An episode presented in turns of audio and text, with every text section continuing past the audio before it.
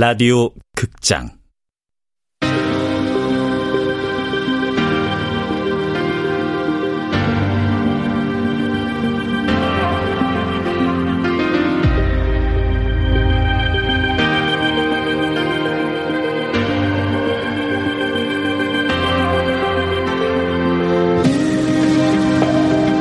불펜의 시간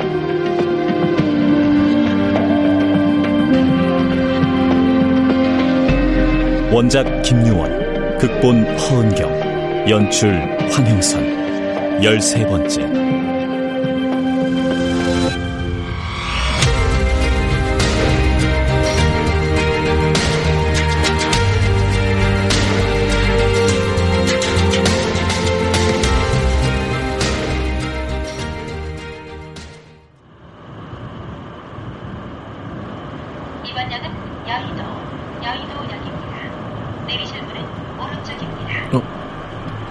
벌써 다 왔네?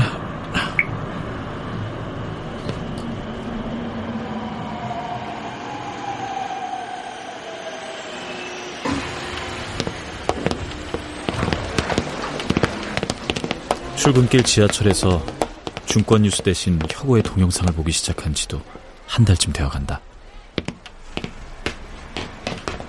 어, 주담씨! 같이 가! 어, 요즘 일찍 오시네요? 아, 아, 자기도 7시 출근하잖아. 부장도 7시 출근하고. 대리 주제에 무슨 용가리 통뼈라고. 아휴. 그러실 필요 없어요. 전 그냥 할 일이 없어서 일찍 오는 것 뿐인데. 부장님도 뭐, 오셔서 커피 마시느라 10분, 화장실 가서 10분, 어떨 땐 20분. 근데 준삼씨, 요즘 살짝 시니컬해진 거 알아? 본인은 모르지. 불편하세요? 아이, 왜 또 아침부터 정색하고 그래. 어? 눈이 높아져서 그런가 봐요. 눈이 높아져? 아, 그거? 그, 권혁우 동영상? 네.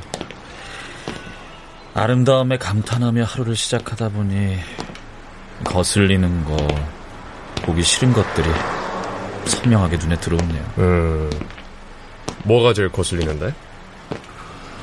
어, 사무실 자리 배치요.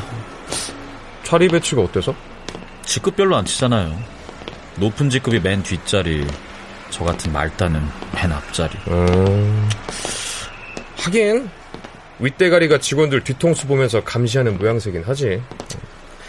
외부 사람이 보면 참 웃을 거야, 그치? 음. 지극히 비효율적인 구조라고 생각해요. 아이, 그냥 그런가 보다 해. 어? 아니, 그런 게 일일이 거슬리면 조직 생활 어떻게 하냐. 예전엔 불편한지도 몰랐는데 이젠 화가 나요. 상사가 뒤에서 지켜보고 있다고 생각하면 일에 집중도 안 되고. 그렇게 앉지 않아도 사람들은 어차피 직급에 맞춰서 행동한다고. 아, 아, 아, 뭐 그렇게 따지면 이상한 거 투성이지. 자리 배치 다음으로 거슬리는 건 여직원의 처우였다. 여직원은 공채가 아닌 여자 직원을 일컫는 호칭이다. 네, 감사합니다. 사면투자금융 경영지원팀 이준삼입니다. 저 오경선이에요. 수원지점. 아, 경선 선배! 무슨 일이세요? 준삼.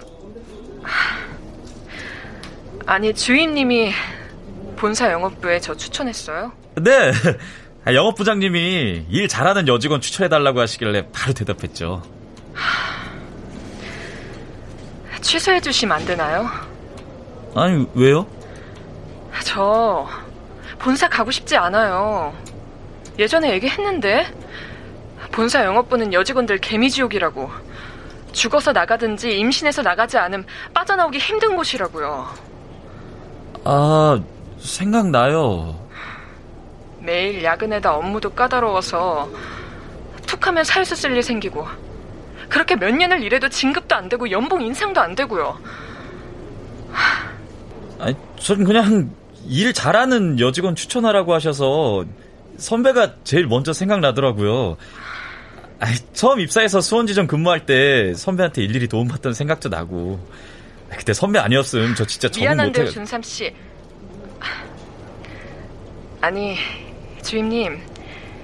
날 좋게 평가해 준 건 고맙지만, 전 그냥 여기서 일하는 게 좋아요. 아휴, 평가라뇨. 제가 선배를 어떻게 평가해요? 저요. 정말 본사 가고 싶지 않아요. 여기서 오래 일하고 싶다고요. 그러면요, 선배님이 영업부장님한테 직접 한번 말씀해 보세요. 아니요. 제가 그랬다간 자기 편한 대로만 일하는 직원으로 찍혀서 회사 생활 힘들어져요. 주임님이 부장님한테 잘 좀 얘기해줘요. 주임님은 그래도 공채잖아요. 부탁 좀 드릴게요. 공채? 공채로서 뭐? 니들은 공채니까 특혜를 마구마구 누리지 않냐? 그런 뜻인가? 막 입사해 수원 지점에 근무하던 6년 전이 떠올랐다. 경선 선배는 업무를 비롯한 대부분의 문제에 대해 심지어 상사나 고객을 대하는 방법에 대해서도 답을 갖고 있었다. 상사들은 자주 이중적으로 말해요. 어, 그게 무슨 의미인지 파악하는 건 부하 직원들의 몫이죠. 무슨 말인지 모르겠으면 옳고 그름보다는 성과가 나는 방향으로 그 말을 한 상사에게 유리한 쪽으로 생각하면 돼요. 그래도 모르겠으면 직접 물어보는 편이 좋고요. 음, 어떻게 해야 그런 이중적인 말의 의미를 알 수 있어요? 아, 상대가 뭘 원하는지를 파악해야 돼요. 대부분은 얼굴에 쓰여 있거든. 물론 상대를 정말 배려하는 사람이라면 상대가 내 의중을 파악하는데 에너지를 쓰지 않도록 정확하게 설명해줘야겠지만. 근데 그렇게 일 잘하는 여직원이 본사 발령을 취소해달라고 한다고? 네. 제가 영업부장님한테 추천했었거든요. 아, 글쎄. 쉽지 않을걸. 왜요? 본인이 원치 않는데 취소하고 다른 여직원 발령 내면 되잖아요. 아니, 그게 그렇게 간단하지가 않아. 아니, 생각해봐. 이 노조 생긴 뒤로 근무 환경이나 노동 조건에 대해 딴지 거는 사람 있어? 없잖아. 근데 겨우 주임이 자기 일도 아니고 여직원 발령 문제로 부장한테 의견을 낸다? 잘못하면 주제 넘은 놈으로 찍히는 수가 있어. 결국 난 영업부장에게 아무 말도 하지 않았고 경선 선배는 마침내 본사로 왔다.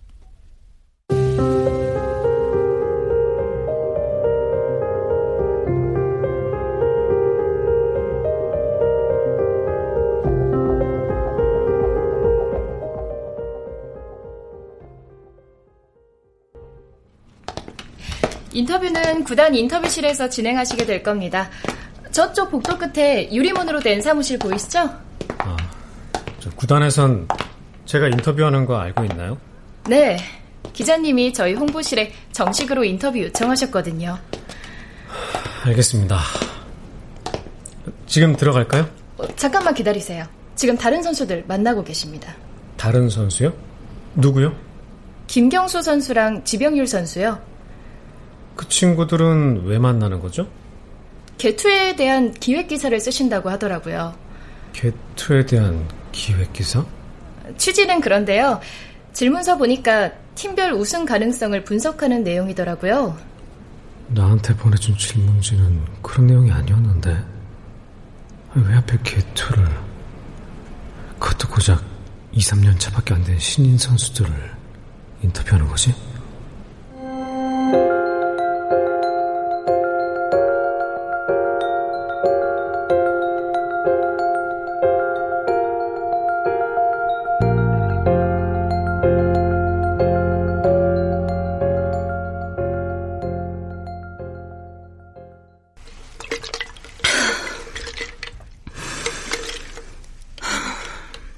제가 보낸 문자 13번이나 씹으신 거 아세요?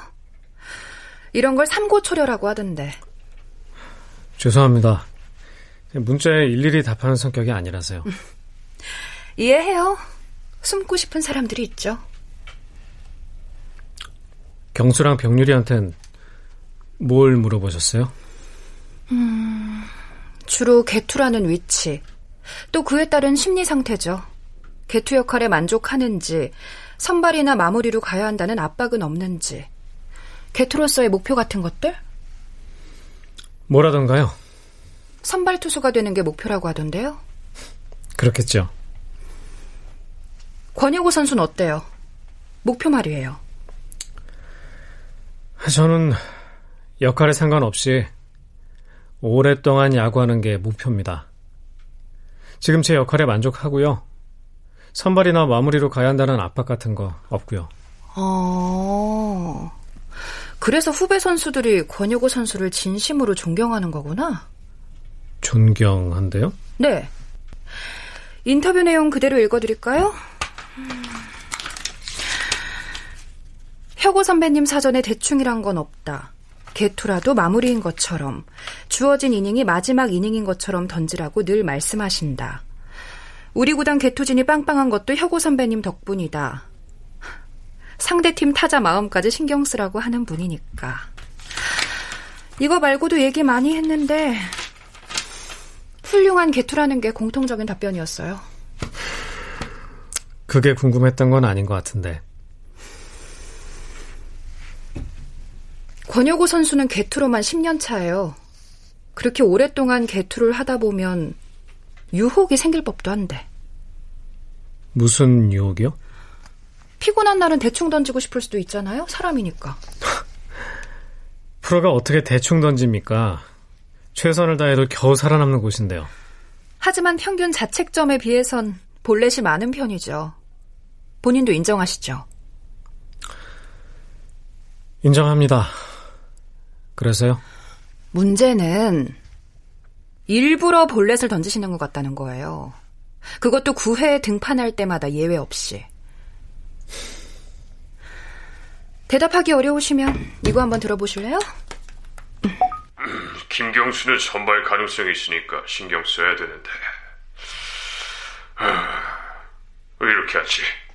김경수는 두 번째 타자 볼넷으로 하고 네. 지병률이랑 구하석이는 첫 번째 타자 볼넷으로. 김경수는 300, 지병률이랑 구하석이는 200. 이 이게 뭡니까? 승부조작 브로커예요. 로즈 룸살롱이라고 부산 숙소 근처에 있는 거기서 녹음된 거예요. 경수랑 병률이 아석이가 승부 조작을 했다는 겁니까? 네, 맞습니다. 그 세 명이 여기 나온 지시대로 볼넷을 던졌다는 건 제가 이미 확인했고요. 구하석 선수한테도 인터뷰 요청을 했는데 제가 작년에 승부 조작 터뜨린 기자란 걸 알고 거절하더군요. 저는 권혁우 선수의 승부 조작도 확신하고 있습니다. 아니요. 전 아닙니다. 정말이세요? 네. 증거가 있나요? 권혁우 선수의 경우 아직 증거를 못 찾았어요. 증거도 없으면서 확신하시는 이유가 뭐죠? 이런 걸 저한테 들려주시는 이유요. 솔직한 답변을 듣고 싶어서요. 9회 등판 때마다 볼넷을 던지는 이유가 뭔지. 대답해 주세요. 납득할 만한 대답을 듣기 전까진 집요하게 물건을 하실 거야. 아, 저기, 이야기가 길어질 것 같은데, 제가 곧 경기하러 가봐야 돼서. 기다릴게요. 끝나고 얘기해 주세요.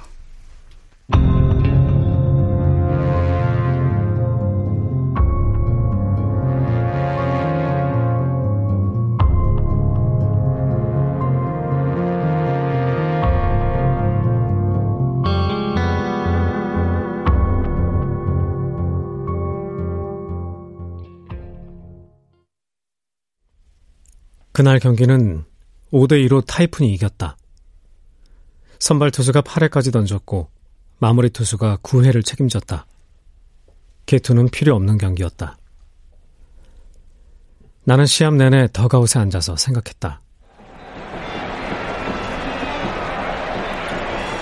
음성 파일을 그냥 풀어버릴 수도 있었을 텐데 왜 날 만난 거지? 저주랑 병률이 아석이는 정말로 승부 조작을 했을까? 파일이 공개되면 걔들은 어떻게 되는 거지? 뭘 그렇게 생각해? 어, 아, 별거 아니에요. 인터뷰는 잘했고? 중간에 끊고 나왔어요. 시합 있다고. 아, 그럼 이따가 또 만나는 거야? 네. 그 여자 독종이네. 또 뭐야? 승부조작? 그렇죠, 뭐. 아니잖아. 아니라고 해. 길게 만날 거 없어. 저, 근데요, 코치님. 신인들이 승부 조작에 연루되면 선수 생명 끝나는 거겠죠? 당연하지. 영구 제명이야. 더 심각한 건 선수 개인의 문제로 끝나는 게 아니라 야구 팬들이 아예 야구에 등을 돌리는 수가 있다는 거야. 그죠. 타이푼만의 문제가 아니겠죠. 찐 팬들은 아무리 내 팀이 지고 있어도 등을 돌리진 않아. 저도 계속 응원해. 아니, 칠수록 더 힘을 실어줘. 하지만 승부 조작을 했다? 그건 기만이고 배신이거든. 그렇겠죠. 경기 잘하는 것도 중요하지만 야구에 대한 팬들의 기대에 부응하는 것도 프로 선수가 해야 할 몫이야. 그래서 자기 관리 철저히 하라는 거고.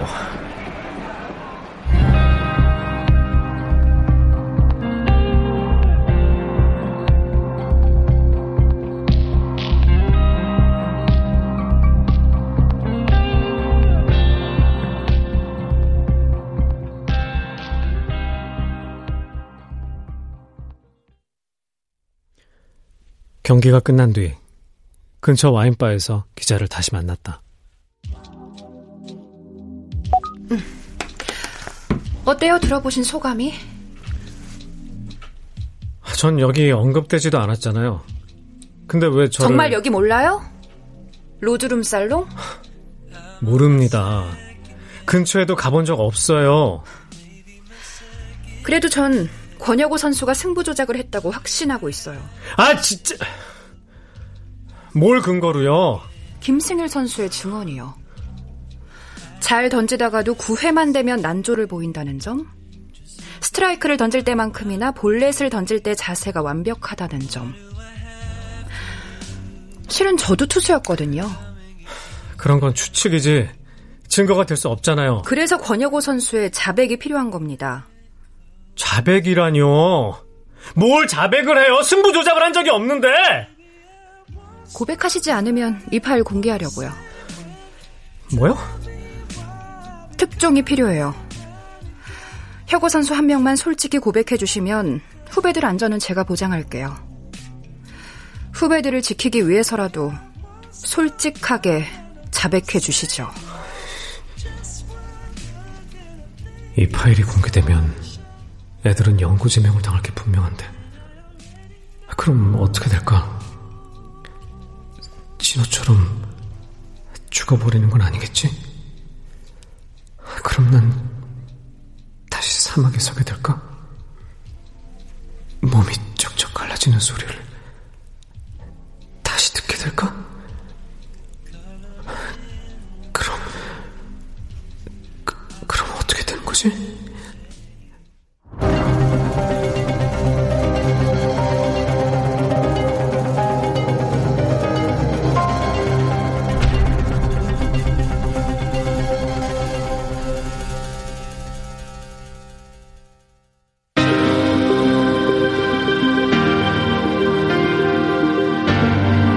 라디오 극장 불펜의 시간 김유원 원작 허은경 극본 황형선 연출로 13번째 시간이었습니다.